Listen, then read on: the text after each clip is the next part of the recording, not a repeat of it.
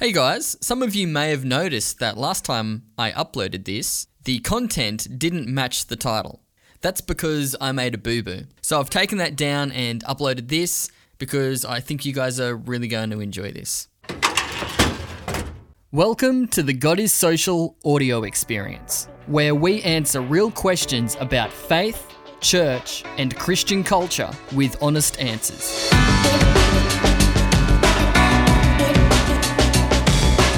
Okay, so the next thing we're going to be talking about is from an article from Christianity Today, and it's called The Top Reasons Young People Drop Out of Church. I thought, hmm, I think this should be interesting, so let's go through it. In a 2017 Lifeway research survey released today, which was, I don't know when, uh, 66% of Americans between 23 and 30 years old said that they stopped attending church on a regular basis for at least a year after turning 18, compared to 70% in 2007. So it's actually better. It's actually better. Yeah. Most young churchgoers skip out on Sundays at some point amid their transition to going to college, moving away from home, or starting their first jobs. Lifeway has found that historically, about two thirds of dropouts return to services once they get older. Okay, so that sounds okay. Two thirds are coming back when they're old enough to do their thing. But why are they dropping out in the first place? Hmm? That's the question. Okay, but these days, young Christians are more likely to cite weightier political and spiritual concerns as pushing them away from the church, with 70% listing such beliefs as a reason for their departure in 2017, compared to about half 10 years before that. Mm. Yeah, well, man, things, that, especially in America, man, like political things, it, think, things are hectic over there. I mean, we don't need to really. Everyone knows that. So, moving for college remains the top reason young people stop attending church in both surveys, which are based on responses from more than 2,000 young Americans who attended a Protestant church regularly, which is twice a month or more, for at least a year during high school. So, 34% of the kids that stopped attending church was because they moved to college, and I guess they just, you know, you know what it's like when you move and then you've got to find somewhere and everything else is going on. It gets confusing and overwhelming. I can kind of understand that. Um, they're sort of out on their own. They get to make their own choices. Well, I got saved right before I went to university. College is called university over here, by the way. Um, and so I was thrown into uni life right at the same time as finding as discovering faith. So like, yeah, like I was like all over the shop kind of stuff. Were you attending church? Yeah, I started like cruising around looking for a church and stuff. And um, there are a few Christians in my in my class. Shout out to the Spores, Jessica and Joel Spore. And um, yeah, they just it was just a God thing. I, I just went to this really small Pentecostal church. It was pretty much just their family, me and a couple of other people, but I loved it. So Okay, so not an excuse, but still we can we can understand where they're coming from. If they've moved into college and they stopped attending church, we can sort of we can we can cop that one, right? I don't know. I don't know. Like in co- like university for me, it was such like an exp- it's that time when you're just like opening up to new world ideas. And for me, you know, church was one of those things. So I was like, get me in on it. And plus, I was very aware of my own, you know, sin and my own like horribleness. So I'd like I'd turn up. Um, sometimes I'd get dragged along, but yeah, So, interestingly enough, the second highest reason for young people to stop going to church is that church members seemed judgmental or hypocritical. And this is only 2% less than I moved out of college and stopped attending church. So, this is right up there. This is for kids, this is this is high up there. What do you think about that? I don't know. I think that like half of that is like in the individual's head. You know, you're going into a church, people already feel like the building's going to fall down when they walk in anyway. So if someone looks at them wrong, oh, they judged me. I know I've even been like that probably. Um, but then the other half, it may, it may actually be true. Uh, is the church hypocritical? Yes. Is the church called to like, you know, call sin sin? Yes. In a loving way, as we've just previously discussed, um, in building relationship and everything. But um, it is what it is. People are not going there because of that. Maybe it is something we need to address. Well, I would think that you would find that a lot of older people would say if you're coming to church and you're, you know, and you can't find peace in your church, then that's on you and you need to adjust your attitude. But we live in a time where I hate people like that, and you hate people like that as well. but we live in a time where we've got millennials who, you know, I hate millennials. center of the world. Um, they believe that, you know, the universe revolves around them. And they are now the young people that are coming into our churches and and they're going to be coming up against, okay, I feel like these people are judging me. I feel like they're hypocritical. Like I just saw them do the opposite of what they said they were going to do. And then they're coming in with you know, and then they and then when they're saying I'm not feeling welcome here, we're saying, well, maybe you need to check your heart. Maybe that's on you. Maybe you need to prepare yourself for church so that you can receive, because even a donkey can give you a message. It sounds like you're just like speaking out of your own personal bitterness right now, love. And I'm not bitter about it. I'm just saying, like, what do you like? How do you navigate this situation as a church leader? Do you go, well, from my experience, because we did get, let's just come straight out with it. We did get stuff said like that to us. It's like, man, like I'm not in, I'm not engaging with this church. Um, and not only that, it was like our kids aren't either. And it was like, oh well, you know, they just need to uh, get on board, or uh, you know, too bad.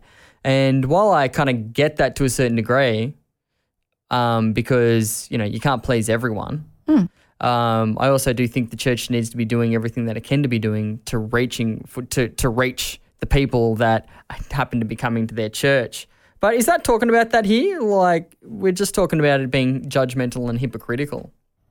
Yeah, so I'm saying, like, my point is is that a church issue or is that a heart issue? Is that something that people need to be changing as they're going into church? Do we need to be addressing the fact that these people are feeling that way? Or do we just ignore that fact and go, well, if your heart was right, you would be getting something out of it? Well, Do we accept hypocrisy and judgment as part of going to church? well, all Christians, all human beings are hypocritical. So yes, you have to expect that. Expect and accept? Yeah. Like, they, if, if people are coming into your church, sorry, man, like, it's filled with broken people. Not just broken people, but people who do really bad, horrible things sometimes. They just do. Like, we, we come across this all the time. Like, people in need are often, I was telling you this the other day, I'm about to go on a little rant here. People in need are often in need because they've made really poor decisions in their life. Not always, but often. And then when you just come along like and just give them a little bit of love and you think that everything's going to turn out okay, nah, they're probably going to continue to make those bad decisions for a while. And a lot of those bad decisions are based around their relationships and how they treat people. And so you are going to find that in church. You are going to be going to church with a bunch of jerks sometimes, to be honest. Okay, so the key is to recognizing that you are one of the jerks and accepting that the other people there are jerks too. Well, what I do is that, yeah, I'm obviously always trying, you're trying your best. But I, I tell like visitors, I'm like, yeah, look, man, like everyone, people who are going to the church, they're all going through their own stuff. Even like, um, you know, the pastor, he's got, he's not, he's not perfect. He's probably just worked a really long week and he's tired.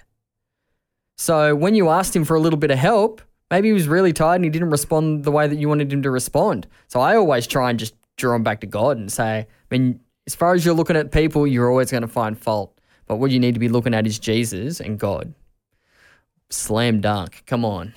Okay, so this is a fairly significant issue though, because they surveyed 2,000 young Americans, and 32% of those, that's nearly a third of them, have dropped out of church altogether because the church members seemed judgmental or hypocritical. Well, okay. Yes, of course we need to address this, but you can never fully address it. You need to address it as much as you can. Like I've never really, yeah, yeah. That's it. That's all I got to say. I can't give you anything else. What, like, give me the answer. I What do don't you- know the what answer. do you think? I, I have Because no you're idea. drilling me. I have no idea, but I will add that the next highest thing at 29%, so almost, you know, a third again, didn't feel connected to the people in their church. So we've got, okay, young people are coming to our church, and then young people are dropping out of church altogether because um, church members seem judgmental and hypocritical and they didn't feel connected. Well, yeah, that's a massive one, really. And you find like certain churches are really on top of that. I mean, like um, the church that we're going to be going to up in Brisbane, Life Church, shout out Life Church. Boy, oh boy, did they do a good job of making new visitors feel welcome. I mean, it's yet to be seen what it's like after that initial holi- holiday period. But um, yeah, and a lot of churches try and work really hard at this because it is so easy to let it go by in regard the church just gets their own little clique. They stop looking out for the new visitors. So this is like one of our big passions is we really it's really hard for us when we go into a new church because we do try to we we look around and we see certain things that make us really comfortable and certain things that make us really uncomfortable and then we try and not say anything for a really long time about the things that make us feel uncomfortable. But when it comes to new people feeling or visitors feeling connected in, that's really a passion for both of us. And it's really hard for us to not speak up and say something. Almost to a my fault sometimes. I'm always, if I see like heaps of people, I'm always just like looking around like, right, who's talking to that person, who's talking to this person, and it prevents me from being kind of present in the moment with one individual. Um, so over time, I've actually had to learn to just go, all right, like I can't fix it all. I have to let go of the control. And I'm just gonna at least just focus on helping this one individual on this Sunday, and just believe, and just hope that, and just hope that other people are sorting the other people out. But that really comes top down to creating a culture of, uh, you know, creating culture in a church that is just looking out for those visitors. Yeah. So if you're speaking right now to somebody who is at the top of a church culture, what was just give them one tip on how to make people feel connected? Give them a tip, man. No tips? They know what they're doing. Actually, a lot of them probably. It's like 29% of pe- young people are leaving American churches because they didn't feel connected to people in my church. So you're saying That's saying actually a really good point. You're saying, okay, they know what they're doing, and I'm just like, do they? Are you sure? Because one third of the young people that came to their congregation did not come back because they did not feel connected. And I know you have some great strategies around them, just around this. Just give them one. All right. Well, for a bit of background, Narelle and I used to run an outreach ministry at one of our previous churches, and You don't have to qualify yourself. I'm not just tell qualified. them a I'm tip. just saying what got us to in and around of trying to sort out these things. Yeah, I used to get the team in a group huddle prior to the service, and I used to remind them that tonight is not for them. It's for the visitors. It's for the people who are coming. We're there to serve the visitors. And I would say to every individual, if you see a visitor with no one talking to them, then you need to take it upon yourself to go and talk to that person and you just drill it. The answer is, is you just drill it down into the culture from the top. And that's like that would be the only that like amongst other things. But of course, you open envi- you create an open environment as well for those people to be able to get in a conversation to begin with. With this service that we used to do, we used to start it rather than it's starting with you know a typical church service where there's like an entire hour or an hour and a half of you just looking at a stage. We used to start it with a huge feast. It was awesome. Um, and Great for that, yeah, that was conversations. about we used to start with the food and it was about an hour of just mingling. Yeah. and then like everyone would just kind of eventually you know meander on into the thing and things would start from there. But that created an environment to begin with that was open to conversation rather than this um, you know sitting down watching and now okay i've watched for about an hour um, That was a deliberate strategic move to get people's walls down and get them interacting with other people. But yes, you're right, having the team there. And I think the other important thing is don't just walk away from a conversation with a new person. Introduce them to somebody else. If you're busy and you have to go, introduce them to somebody else. Help them feel connected. They want to feel it. We know that if they don't feel it, they leave. love it all right next one I disagreed with the church's stance on political or social issues. 25%. Well, again, Uh, I think they're probably talking about the church as a whole, around the um, whole kind of gay marriage. Let's just call it for what it is. That's what it is at the moment. It's all when they talk about political, political, social issues. They're talking about the church's stance on gay marriage. And look, like, Possibly, you know, feminism too is playing a role. I know that a lot of feminists don't agree with um, women submitting to their husbands. Yeah, but that's less of like in the forefront. So, what did they do about that? Um, so, well, what they do about that is they stand firm on their stance. I don't think politics like should Trump build the wall be preached from. I don't think that should be preached from from the thing. And apparently, Um, sorry to cut you off, but apparently, nationalism is a like putting nationalism nationalism above like you know your Christian faith is actually becoming a bit of a thing in American churches in Yeah. regards to yeah like this is who I am I'm an American you know and wherever that puts you on the political spectrum so yeah maybe that is playing more of a play playing more of a thing in America doesn't so much in Australia but sorry keep continuing on Well, I think that that falls under that overarching umbrella of don't use your position to influence people to vote in a particular way. So I think um, churches are responsible for spiritual teaching and spiritual teaching only. I don't feel like they need to be t- teaching about politics.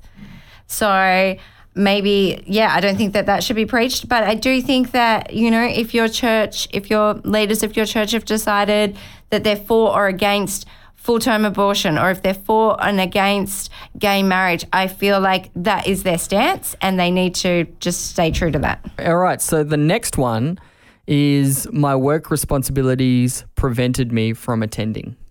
So that's today's society, isn't it? It is. It prevents me even from going sometimes, not all the time. I swear it even prevents our pastor from going to church sometimes. not really. Shout out Jacob. Hardworking man, that fella. He is, he is. But yeah, like we all come across it. So it's 2019. We're expected to be in the workforce. We're expected to be working long, hard hours, and Sundays are expected from most employers. You know what? Like, this has also got me thinking about like how important is Sunday to the modern church anyway.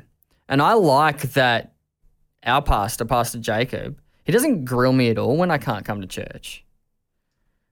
He's just for like for work reasons. He's just like, look, man, I understand. You've got to you've got to put food on the on the on the table. And guess what? There's like you can come to our micro church. We can meet up later on in the week. He just does a really good job of not idolizing the Sunday service. And I'm seeing a lot of this kind of talk going on online and in church communities at the moment about like, all right, like we've been talking about it for years about how church isn't all about Sunday, but I really feel like over the next five to 10 years, the rubber's really going to hit the road in regards to churches really not making their church all about the Sunday. Like, who cares if they if they can't come on Sunday? Set something else up. Yeah, and I would say that, you know, my work respo- responsibilities prevented me from attending. Mm, A lot of churches have Friday night services, a lot of churches have Saturday services, Sunday morning, Sunday night, um, connect groups during the week. You don't have to be attending a church to be part of a church. Please explain. We don't have to be at the Sunday service at 10 a.m. on a Sunday morning to be part of a church. Mm, that's true. You can be connected in with your church in so many different ways. And you can be contributing to your church and you can be receiving from your church in a multitude of ways that aren't based around a Sunday service. And if you can't, start something. I like it's a tough one because Sundays that kind of public gathering can be so special. There's just something special about it. But at the same time, it can't be put on a pedestal. It just can't be. So yeah, moving forward, it'd be interesting to see how things play themselves out. Yeah, well, I think that definitely people will be looking at these stats. Um, this is directed at church leaders, so definitely people will be looking at these stats. And I'd love to see some of the things that are implemented as a result of these stats. Share this episode with anyone you feel will get value from it. And if you think there's a topic worth discussing, send it through to us on our Facebook or Instagram. And remember, you can watch these podcasts on the God is Social YouTube channel.